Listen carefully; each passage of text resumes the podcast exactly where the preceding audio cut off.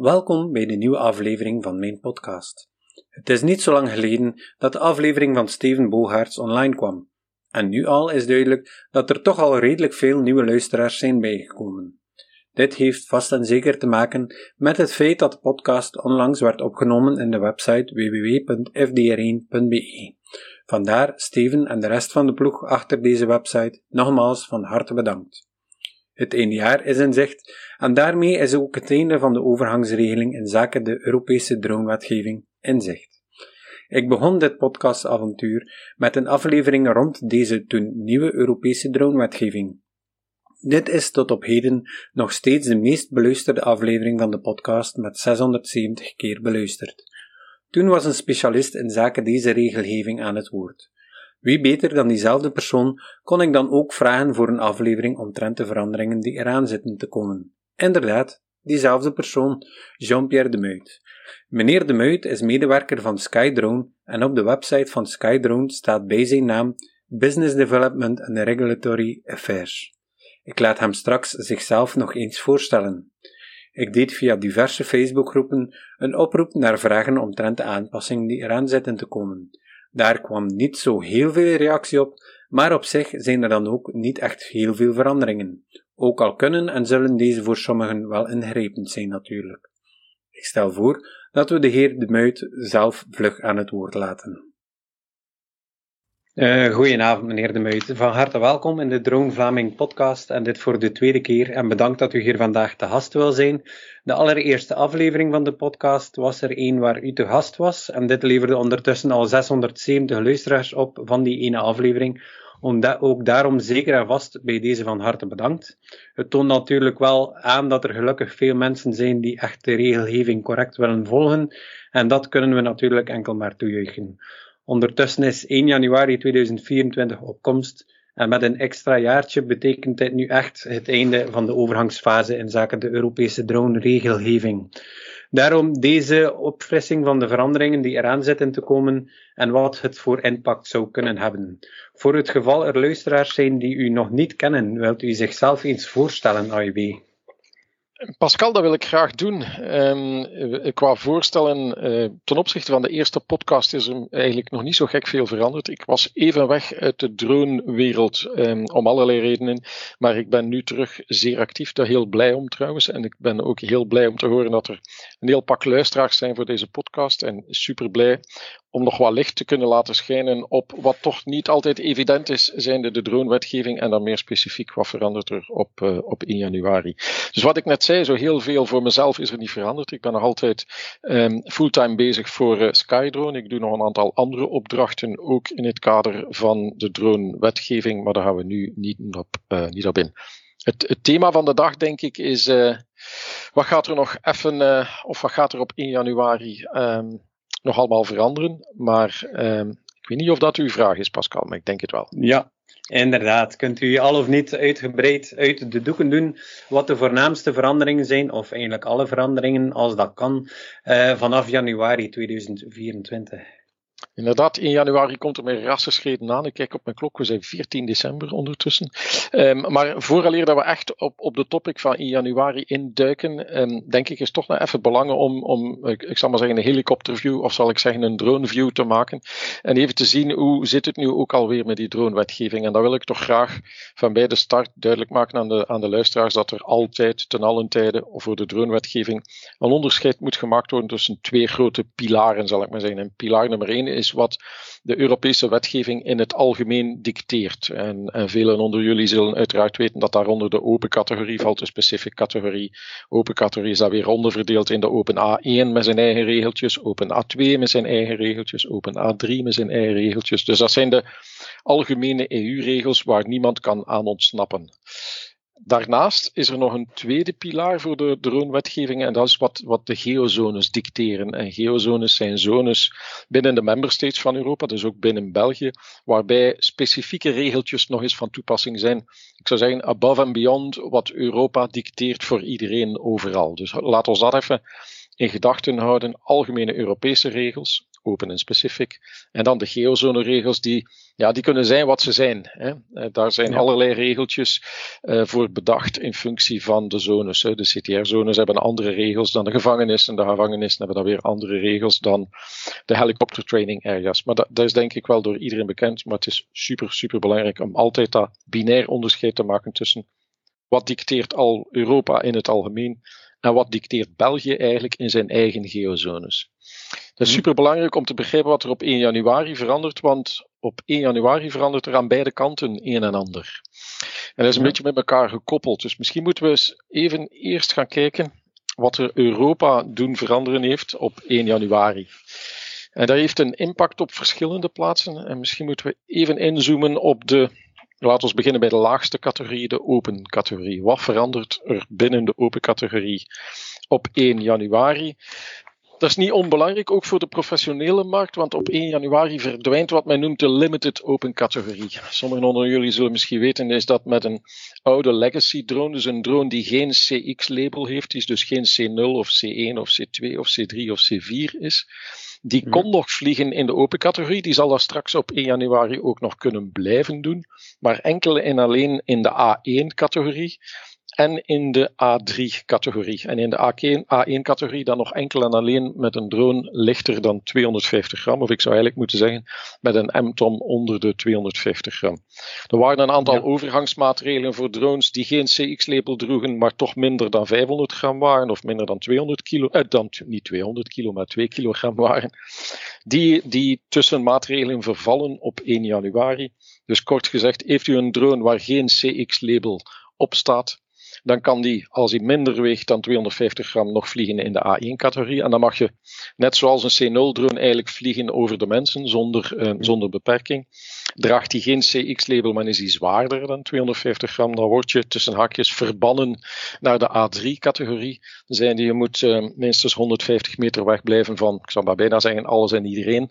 We gaan nu niet in detail op die A3-categorie in, maar dat is het belangrijkste in de open categorie. Misschien toch nog een, mhm. een, side note, want er zijn heel veel vragen rond drones die geen CX-label dragen. Zoals ik net zei, als je er al eentje hebt, dan kan je daar nog mee aan de slag in de A1 en de A3-categorie. Vanaf 1 januari, als een fabrikant een drone op de markt brengt na 1 januari, dus onafhankelijk van wanneer je hem dan al dan niet koopt, maar als hij op de markt is gebracht vanaf 1 januari, dan mag je daar vanaf 1 januari niet meer mee vliegen in de open categorie. Dus heb je er nog eentje of heb je, verkoop je op, ik zal maar zeggen, koop je op 2 februari nog een drone die op de markt gebracht is voor 1 januari. Dat kan perfect hè, bij een leverancier die nog wat stok heeft. Uh, en dat zal nog wel een tijdje duren. Daar kan je daar nog altijd mee op de open categorie vliegen. Maar heeft die drone geen CX-label en is die na 1 januari door de fabrikant op de markt gebracht, dan mag je daar niet meer mee vliegen, of dan mag je daar niet mee vliegen in de open categorie. Dat is zo wat in, in een nutshell wat er verandert in de open categorie. Misschien tijd dat we toch nog even overstappen naar dan uh, specifieke categorieën. Dus van, van belang voor de professionele dronegebruikers. En, en moet zeggen, het, het makkelijkste misschien om te onthouden voor de specifieke categorie is: wil je vliegen in de specifieke categorie, dan heb je vanaf 1 januari direct remote ID nodig. Zijnde. Ofwel doet de drone het zelf, ofwel doe je daar met een hook-on device, maar die moet dus direct remote ID uitsturen. Voor de luisteraars die mhm. dat niet onmiddellijk kennen, dat is een signaal die eigenlijk meegeeft waar de drone vliegt, wie de exploitant is. Dus allerlei gegevens die de drone uitstuurt naar de rest van de wereld, waardoor de rest van de wereld weet waar hij vliegt en van wie hij is. Dat is uh, Direct Remote ID. In de specifieke categorie vanaf 1 januari is iedereen verplicht om Direct Remote ID te dragen. Dat is een, een flinke verandering vanaf 1 januari. Kan uw drone geen Direct Remote ID en wil je toch in de specifieke categorie vliegen, dan heb je dus een extra device nodig, een direct remote ID device die je dan op je drone kleeft, om het zo te zeggen. Ja. Dat is een algemene regel vanaf 1 januari. Er is ook nog iets zeer specifiek die denk ik super interessant is om weten voor veel van de luisteraars. Die vliegen in de specifieke categorie, maar dan um, specifiek de standaard scenario's. Uh, sommigen zullen zich herinneren, onder de oude wetgeving was heel veel mogelijk voor de klasse 1 piloten. In België hebben we dan zoiets gemaakt als een Belgisch standaard scenario in afwachting van de Europese standaard scenario's. Wel, grosso modo gezegd, vanaf 1 januari komen de nieuwe Europese standaard scenario's invoegen en verdwijnt eigenlijk van het toneel de Belgische standaard scenario. Nu, verdwijnen van het toneel is misschien lichtjes overdreven, want je zal straks na 1 januari nog altijd de Belgische standaard scenario kunnen vliegen, maar beperkt in tijd. Dat kan in ieder geval, het stopt sowieso nog met een extra overgangsperiode van twee jaar. Dus dan zitten we eigenlijk op 1 eh, januari 2026. Maar belangrijk om weten voor alle luisteraars wil ik toch een, positieve noot en een negatieve noot geven. Een positieve noot is, je kan als je nu al een Belgische STS-verklaring hebt, dan kan je die mhm. blijven gebruiken ook na 1 januari. Wat ik aanraad aan iedereen, wat ook het TGLV aan iedereen aanraadt, is, ik ga er nu even vanuit dat als u, zeg maar, uw, uw verklaring, uw STS-verklaring voor een standaard scenario gekregen hebt in pakweg januari van dit jaar, dan zou ik zeggen, doe er nu nog eens een nieuwe. Vraag nu nog eens een verklaring voor een Belgisch standaard scenario eigenlijk de komende 14 dagen. Want vanaf 1 januari lukt het niet meer, dan kan het niet meer. Maar als je er nu vandaag, laten we zeggen 14 december, een verklaring aanvraagt bij TGLV en die betaalt op de portal, dan heb je met andere woorden nog een verklaring in de hand die nog twee jaar geldig blijft. Dus dan kan je nog tot 14 december 2025 het Belgisch scenario blijven vliegen. Vervalt uiteraard, of heb je er net eentje gevraagd, dan zou ik zeggen vraag geen nieuwe, maar heb je er eentje gevraagd die al een jaar oud is, of zelfs iets minder dan een jaar oud is, vraag gewoon een nieuwe. Het laat u toe om nog twee jaar te vliegen onder het Belgisch standaard scenario. Dat is het positieve nieuws, of de positieve goede raad. De wat moeilijkere negatieve goede raad zou ik zeggen, is helaas, helaas, helaas, zelfs um, voor die piloten die vandaag al alle licenties hebben om een Belgisch standaard scenario te vliegen. Als je een Europees standaard scenario wil vliegen, dus als je met een C5 of een C6 drone vliegt, de nieuwe, volledig nieuwe Europese standaard scenario's, dan ga je helaas toch nog ook eens een examen moeten doen om de licentie te pakken te krijgen om zo'n Europees standaard scenario te vliegen. Je kan dat te pakken krijgen in de scholen. Ik hoor velen nu al in de achtergrond lichtjes vloeken, want jet nog maar eens een examen, nog maar eens een extra kost. Dat is een feit, dat is niet leuk. Ik vertel het ook niet graag. Had ik het kunnen beslissen, dan had ik het anders gedaan. Maar dat is nu op Europees niveau een beslissing, niet eens een Belgische beslissing, maar op Europees niveau. Als je een Europees standaard scenario wil vliegen, dan heb je een Europees eh, licentie nodig. En die heeft voorlopig nog niemand. Dat is zo wat, wat er algemeen op 1 januari veranderd. Herinner u open categorie, geen limited niet meer. Alles verbannen naar de A1 en A3 als het geen CX-drone is. Specific categorie algemeen direct remote ID. Standaard scenario's heb ik net gezegd. Dus die eerste pilaar, zal ik maar zeggen, hebben we dan gecoverd. Hè? Wat verandert er op 1 januari in de algemene Europese regels? Dan is het nu misschien even tijd om over te gaan naar de geozones. Wat verandert er op 1 januari in de geozones? Wel, eigenlijk niet zo gek veel, behalve dan voor um, drie soorten geozones, waarvoor een aantal voorwaarden gekoppeld waren aan de datum van 1 januari van de Europese wetgeving. Dus inhoudelijk heeft het eigenlijk niets met de Europese wetgeving te maken, of toch niet met hun algemene regels. Daar zit een toevalligheid, zullen we maar zeggen, omdat een aantal geozone managers beslist hebben om toch die datum van 1 januari te koppelen aan veranderingen in hun geozonevoorwaarden. En dat zijn drie geozones.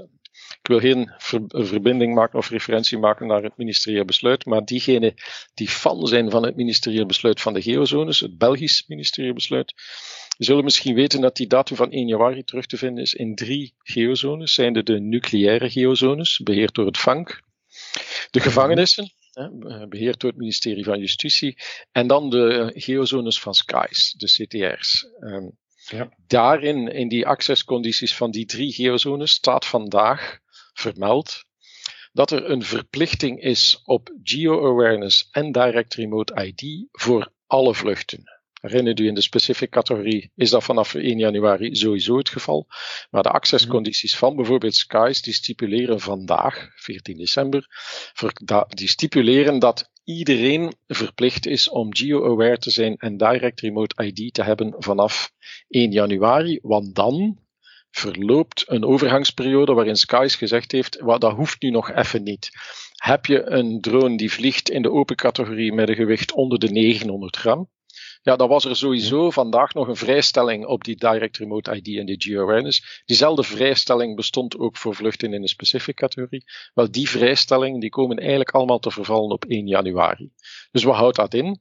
Dat houdt in dat op 1 januari iedereen, om het even welke soort vlucht, of het nu open of specific is, is vanaf die datum verplicht een drone te hebben die geo-awareness en direct remote ID heeft.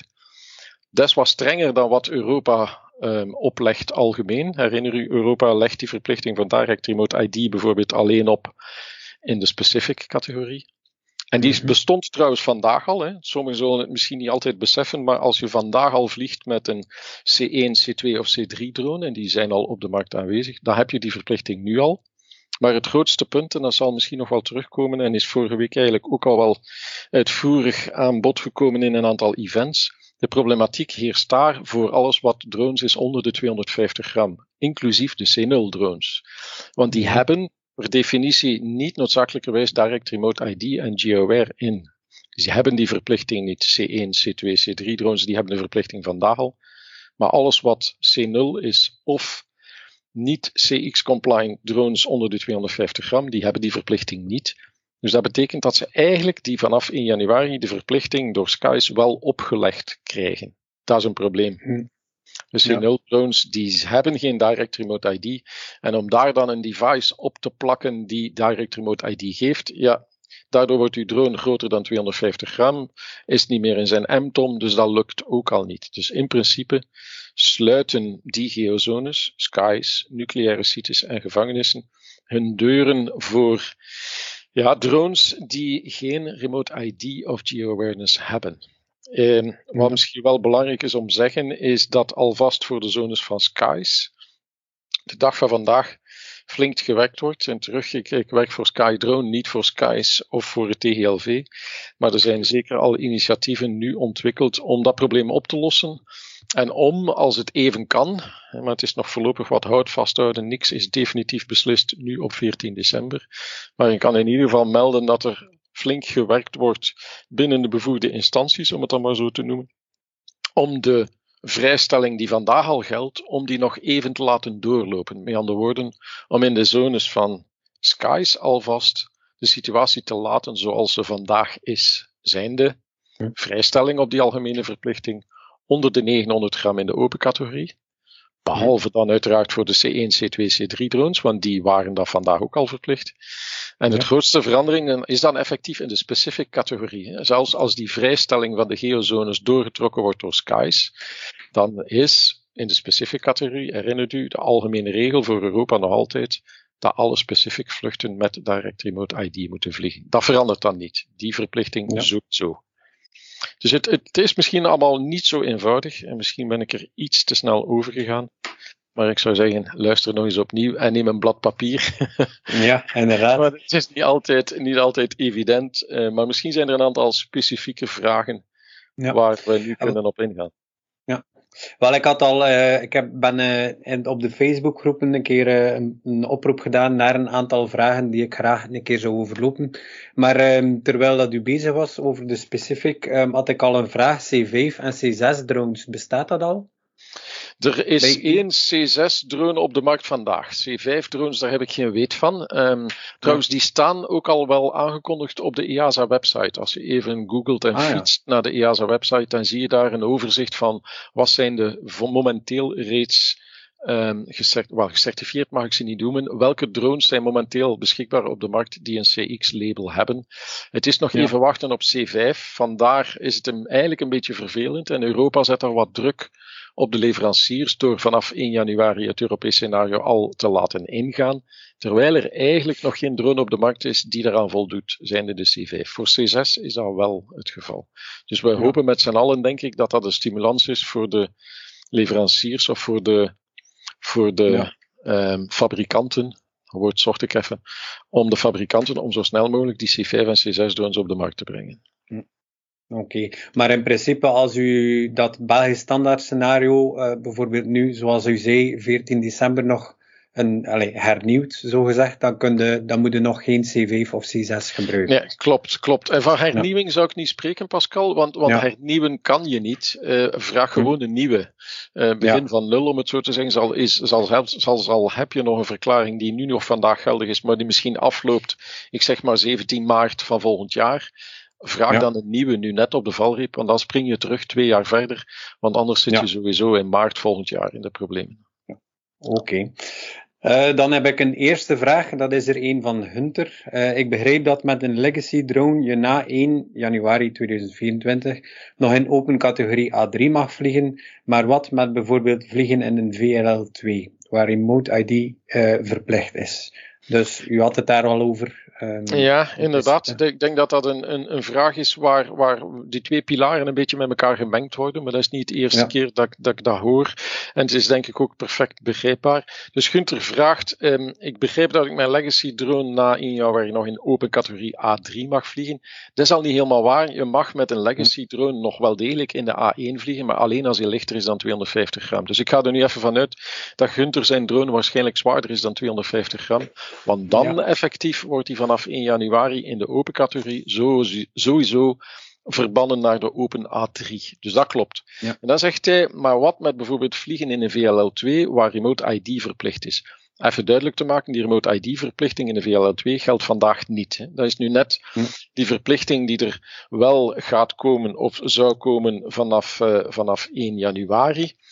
En dat is het een beetje terug wat ik net zei. Wat gaat er gebeuren op 1 januari? Gaat Skies er nog in slagen, of gaan we met z'n allen, denk ik dan, er nog in slagen om die verlenging nog gedaan te krijgen? Of mhm. gaat die verlenging niet door en is effectief iedereen verplicht om direct remote ID te hebben? Dus laten we ons dan misschien een beetje een veronderstelling maken. Als Skies zijn accessvoorwaarden niet verandert en die vrijstelling nog even doortrekt, maar ja, dan, dan is die verplichting in de open categorie er enkel maar voor drones boven de 900 gram, zoals het vandaag is. Dus is ja. Gunter zijn drone uh, zwaarder dan 250, dan wordt hij effectief verbannen naar de open A3. Is hij desalniettemin lichter dan 900 gram, dan kan hij nog in de VLL2 en ook in de VLL1, for that matter, onder bepaalde voorwaarden, blijven, hm. uh, blijven vliegen. Is die verlenging van dat uitstel er niet hè, en gaat de deur dicht effectief voor iedereen die geen remote ID heeft, ja, dan, en niet geo-awareness, dan gaat Gunder naar zijn drone moeten kijken en zien, heb ik direct remote ID en geo-awareness? Indien hm. niet, dan kom je de CTR niet binnen. Ja, oké. Dat is duidelijk. Um, als een volgende vraag is, als remote ID in voegen is, dan zal het de bedoeling zijn dat de politie via het exploitantennummer kan achterhalen wie dit was. Stel, een burger belt, er vloog hier een drone, politie komt ter plaatse, piloot is reeds weg. Zal er dan via de databank ook kunnen achterhaald worden waar en wanneer de piloot, precies vloog? Of zal dat moeten blijken uit de analyse van de vluchtgegevens indien dat de drone uh, kan aangetroffen worden? Ja, dat, dat, lijkt mij een vraag die komt van een politieagent. Maar, maar laat het ons nu even uh, veronderstellen. Um, zeker zijn we het niet. Maar het is een zeer terechte vraag. Trouwens, direct remote ID, ik eh, vertelde het al eerder, is eigenlijk een signaal die de drone lokaal uitstuurt, die toelaat om, mits de juiste ontvanger, te weten te komen van wie is die drone, waar vliegt hij, met welke snelheid, in welke richting, waar staat de piloot, ook niet onbelangrijk, waar is de locatie van de piloot, zit ook in dat signaal. Dus dat is direct remote ID en dat is effectief door EASA als concept ook wel ontworpen, in de States ook trouwens, om effectief iemand die kort bij die drone staat, zoals een politieagent, toe te laten van wie dat is. Dus die, die vraag is zeer terecht. Direct remote ID is daarvoor, uh, is daarvoor gemaakt. Ik wil toch nog even, misschien vooraleer ik een, verder antwoord geef, een, even duidelijk maken dat direct remote ID niet noodzakelijkerwijs op korte afstand alleen maar te ontvangen is. Het is effectief ontworpen om, om met een gsm, hè, de politieagent staat met zijn gsm in de hand, kan dat signaal ontvangen, mits hij dicht genoeg bij de drone staat. Wat is dicht genoeg? Paar honderd meter. Het is, het is ofwel Bluetooth ofwel wifi.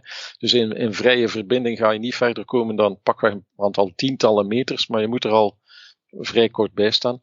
Mits de juiste grootte ontvanger. Dus hoe groter uw antenne, hoe groter de gevoeligheid. Dus daar zitten we niet meer in GSM-ontvangers, maar mm. echte grote ontvangers met een flinke antenne. Die kunnen dat direct remote ID-signaal op kilometers afstand ontvangen. Dus denk niet dat dat een korte afstand uh, technologie is. Maar om dan op de, op de vraag te antwoorden, kan er dan Ehm, stel, hè, de, de, de, de vraag was. Ehm, de, de burger belt, de politieagent komt toe, uh, de piloot is allemaal weg. Wat kunnen we dan achteraf nog allemaal te weten komen van dat direct remote ID? Wel, het antwoord daarop is niet zo gek veel. Dus dan moet je terug altijd terugvallen op de vluchtgegevens. Of, vandaar mijn vermelding naar korte of lange afstand, als er in dat gebied iemand was met een drone detectiesysteem die direct remote ID ontvangt op lange afstand en die detectie wordt daar bewaard, dan kan dat daar teruggevonden worden, uiteraard. Nu, ja. de volgende intuïtieve vraag is dan misschien, waar wordt die drone detectie vandaag al gedaan? Wel, de SkyDrone biedt een aantal van die oplossingen. Het is niet aan mij om te vertellen waar er de dag van vandaag dergelijke systemen al geïmplementeerd zijn. Laat me zeggen dat er ze al geïmplementeerd zijn. Waar en wanneer kan ik hier niet vertellen, maar ik denk dat het nuttig is voor iedereen om stilaan bewust te zijn van het feit dat um, ervan uitgaan dat niemand weet waar je vliegt, die dagen zijn voorbij. Het doet me een beetje denken aan de wegcode. Hè. Hopen dat er nergens een flitsbak staat, is ook al een tijdje verleden tijd, denk ik. Dus hou daar, hou daar effectief rekening mee. Maar als politieagent gaat het u alleen maar helpen in die zones waar dergelijke detectie effectief gebeurt. Ja, oké. Dan een, een vraag eigenlijk. Uh, ik, uh, als ik het goed begreep, uh, ik heb zelf een DJI Mini 3, die in 2024 in principe nog zal mogen vliegen in de A1. En dus ook over en boven mensen als het geen menigte is. Maar als die, die exemptie, zoals dat u zegt, uh, van Skies uh, niet verlengd wordt, uh, om in VLL 1 of 2 te vliegen, zal ik Remote ID nodig hebben. Dus in die VLL 1 of 2 zal ik met een Mini 4 of Mini 3 uh, Mini 4 DC0 heeft wel mogen vliegen boven en over mensen, met een aanvraag via de uiteraard, maar met mijn Mini 3 niet. Meer omdat ik hem heb moeten uitrusten met de Remote ID, waardoor ik enkel nog in A3 mag vliegen, omdat hij meer weegt dan 250 gram de korte versie van mijn antwoord op dat vraag is: klopt helemaal. Um, uh, klopt effectief. Dus met een, met een C0 voldoe je aan de voorwaarden voor geo-awareness. Uh, of wel, het hangt er een beetje vanaf. Niet noodzakelijkerwijs trouwens. Ik moet, het, ik moet even hm. toch een caveat plaatsen. Voor de C1, C2, C3 is dat effectief het geval. Voor de C0's, dus de Mini 4 As far as mhm. I know, is de Mini 4 C0. En voor de C0 is er geen Direct Remote ID en Geo-awareness verplichting.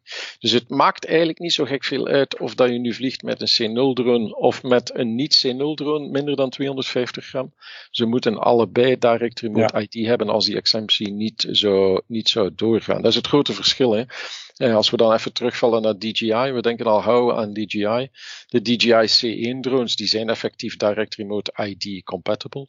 Maar in de certificatie of om een C0 label te krijgen, is er geen verplichting op Direct Remote ID en Geo-awareness de dag van vandaag. Dus zelfs uw Mini 4, zelfs al is die C0, die heeft niet intrinsiek Direct Remote ID in zich en ook al niet Geo-awareness. Ik wil nu het debat niet aangaan wel, hij heeft wel geo-awareness uiteindelijk, want DJI heeft zoals we weten een fly safe. Dus de kaart van DJI hmm. die zit ook op een C0. Die is in principe niet identiek aan de Belgische kaart zoals dat we die terugvinden op map.droneguide.be. Dus zelfs al vlieg je met een DJI, je moet u terecht de vraag stellen, ben ik nu eigenlijk wel geo-aware zoals de wetgeving het vereist? Dat is een debat op zich. Tijd hm. ontbreekt ons daar een beetje aan, maar laten we ons maar veilig van uitgaan dat de DJI-kaart nog even niet compatibel is met de Belgische kaart en die gevolgen niet echt de geo-awareness geeft die de wetgeving vereist. Ja, oké. En uh, bestaat er reeds een oplossing voor houders van een brevet die na vijf jaar dreigt te verlopen? Dit wat betreft de attesten A1, A3 en A2. Dat is nu eigenlijk een beetje een vraag uh, die niets te maken heeft met de veranderingen, uh, maar ik weet niet of dat u daar een antwoord op geeft. Eerlijkheid gebiedt mij te zeggen dat ik daar eigenlijk geen antwoord op heb. Ik heb dat ook nog niet recentelijk nagetrokken met, uh, met wat EASA daaromtrent van plan is. Dus dat is een beetje de dag van vandaag alvast een gat in mijn kennis. Maar de, de vijf jaar is nog even niet voorbij natuurlijk. Hè. De, de Europese wetgeving is, uh, is nog maar twee jaar oud. Er is sowieso nog drie jaar te gaan. En hoe dat probleem um, opgelost is of gaat worden, um, daar, ik zou zeggen, laat ons daar volgend jaar nog eens op terugkomen. Als we nog eens uh, rond nieuwjaar een podcast doen. Ja, ja, zeker en vast. Bij deze is dat uh, al geregeld. Um, dan uh, een vraag in verband met DSA. Ehm, ja, ik veronderstel dat er daar niet veel aan veranderd zal kunnen worden. Maar een vraag van een van de luisteraars uh, is dat de minimale termijn van aanvragen zou daar nu voor bepaalde um, geozones dan acht werkdagen zijn. De vraag is of dit niet kan ingekort worden, aangezien er soms spoedeisende klussen zijn en deze nogal weersafhankelijk zijn ook. Ja, dat is een vraag voor Skies uiteraard. Um, maar ik schrijf die, die zeker niet opzij. Trouwens, die acht dagen is enkel in de VLL1. Dus dan kom je al ja. vrij dicht bij, bij de luchthaven zelf. In VLL2 ja, ja. geldt die beperking niet. In VLL1 is dat inderdaad acht werkdagen. Ik begrijp dat dat veel is. En het is een zal maar zeggen, een klacht die al heel vaak naar boven komt, die ook ondersteund wordt in andere platformen en die gehoor aan het krijgen is binnen Skies. Ik kan daar geen datum op zetten, maar het is een terechte opmerking die nu uh, terecht, denk ik ook wel bij Skies, voldoende beluisterd wordt en aanhoord wordt en bekeken wordt, kunnen we die echt eigenlijk niet wat inperken. Want dat is inderdaad vrij veel. Ik moet voorzichtig zijn met mijn uitspraken, voor Skydrone werkende. Um, maar Skies, denk ik, doet daar de dag van vandaag al zeker zijn best intern om dat te gaan herbekijken. Wanneer daar resultaten van zijn, ik hoop het samen met jullie allemaal binnen een maand of zo. Maar het is misschien een beetje gevaarlijk om daar een termijn, uh, om daar een termijn op te zetten. Ja, Oké. En dan, ja, u hebt de vraag eigenlijk al beantwoord. Wordt er gecontroleerd op het gebruik van de remote ID? Ik veronderstel dat jullie drone-detectie dit wel kan of reeds doet, maar deze detectie is uiteraard allez, nog niet voor het hele land. Maar uh, ja, zoals dat u zei, dat is niet aan u om uh, dat te gaan bepalen, maar dat kan natuurlijk uh, snel veranderen. Zoals met de flatspalen ja, en, en ik wil er graag nog iets aan toevoegen. Wie denkt dat hij niet gedetecteerd wordt als hij geen remote ID opstaan heeft, is, is ook al fout. Er zijn heel veel detectiemogelijkheden voor drones die vandaag ja. al vliegen. Dus, dus wees er maar over bezorgd, zou ik zeggen. Zelfs, met, zelfs zonder direct remote ID, zelfs zonder netwerk remote ID, ben je als drone alvast nog altijd perfect detecteerbaar. Dus wees daar voorzichtig ja. mee. Waar en wanneer, ja. ik zei het al eerder, eh, niet aan mij om dat uh, te gaan vertellen. Het is, het is een, eh, een, een, gevaarlijke vraag om te stellen. Als je het vergelijkt met verkeer, ja, waar staan ze voor te, te blazen en zo. Uh, ja, het is beter te voorkomen dan te genezen en gewoon de regels te volgen, naar mijn mening. Klopt. Oké, dat was eigenlijk uh, de vragen uh, die tot mij kwamen uh, naar aanleiding van de oproep. Um, ik weet niet of dat u zelf nog iets wenst toe te voegen. Oh nee, ik, ik wou nog even een, een, warme oproep doen aan alle luisteraars die, die graag uit de problemen blijven. En dan herhaal ik nog eens graag wat ik daarnet zei. Um, voor alles wat standaard scenario's is, die je nu vliegt, denk aan een nieuwe. Je hebt nog 14 ja. dagen of een week. Ik weet niet wanneer deze podcast uitgezonden wordt. Beluister Normaal gezien vanaf, vanaf morgen. Als u ja. de podcast beluistert op 2 januari, dan zou ik zeggen, u bent te laat. U had net nog op 31 december een nieuwe aanvraag kunnen richten. Dan had u weer voor twee jaar goed geweest. Als het hem gaat over training, wat ik net zeg, wil je de Europese, zeg je van oké, okay, ik laat de Belgische standaard scenario's na en ik spring naar Europa. Wees er dan van bewust dat u een nieuw Europees examen gaat moeten doen, zelfs al heeft u een standaard scenario Belgisch brevet, om het zo te noemen. En trouwens, ik kom nog eens terug als mij toelaat, Pascal, om maar heel kort ja. op, op die licenties en pilotenlicenties. Ik krijg heel vaak de vragen rond uh, hoe zit het nu met mijn brevet voor de specific categorie. Dan blijf ik herhalen, there is no such thing. Hè. Je kan alleen ja, een licentie behalen voor de Europese standaard scenario's. Wie zich een specifiek, of wie zich een certificaat laat aanpraten, of een licentie of een diploma laat aanpraten, die zou goed zijn voor de ganse specific categorie. Wees u van bewust dat dat niet klopt. Dus uh, licht u in, zou ik zeggen. Informeer u rond die Europese wetgeving en meer specifiek rond die Europese standaard scenario's. Daar kan je nu al een examen voor krijgen, maar het geeft u zeker geen toegangsticket door de volledige specifieke categorie. Als u wilt vliegen met een SORA, ga je toch nog ja. een en ander moeten bewijzen. Dat, dat, ja. dat on a nutshell als een sitemark. Dus ik hoop dat ik in ieder geval een beetje helderheid heb kunnen brengen op wat er op 1 januari ja. gaat veranderen, zelfs al is dat complexe materie. Ja, bij mij in elk geval uh, wel. Ik ben uh, heel wat wijzer geworden. En er zijn inderdaad handige tips. En ja, Ik hoop, denk wel dat de luisteraars er oor naar zullen hebben.